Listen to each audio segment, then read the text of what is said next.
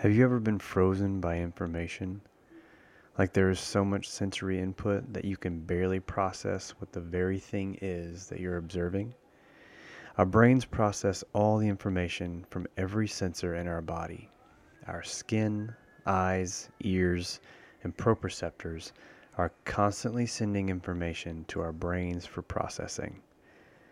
But what about our minds? Surely you recognize the difference between the brain and the mind? The brain decodes the chemical and electrical information, but our minds feel it. Our minds judge it as good or bad, sweet or savory, hurtful or loving. Navigating and choosing those judgments can mean the difference between a peaceful mindset or a fuzzy and disoriented one. Hello and welcome to the Art of Change. I'm your host, Kendrick Pax.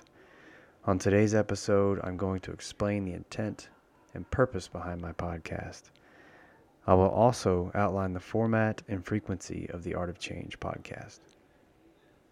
My purpose is simple to help you navigate your mind and your life toward inner peace in day to day situations, from the mundane to the life altering.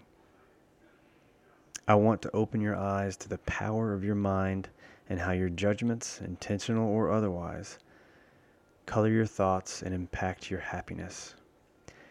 Understanding these concepts and applications in my own life have helped me be present and calm by turning the spotlight inward. And it is my hope that they provide you with the same. The episodes will be produced once a month and include practical information backed by science and some of my own anecdotes. The information I use will be provided through links so that you may read, study, apply, and draw your own conclusions and practices for yourselves. In each episode, I will give you methods for changing your own minds through visualization, journaling, and reflection practices, as well as stressing the importance of self awareness.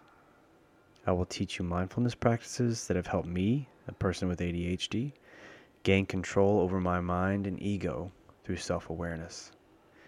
Viktor Frankl once said, Between stimulus and response, there is a space. In that space, our power to choose a response. In our response lies our growth and our freedom.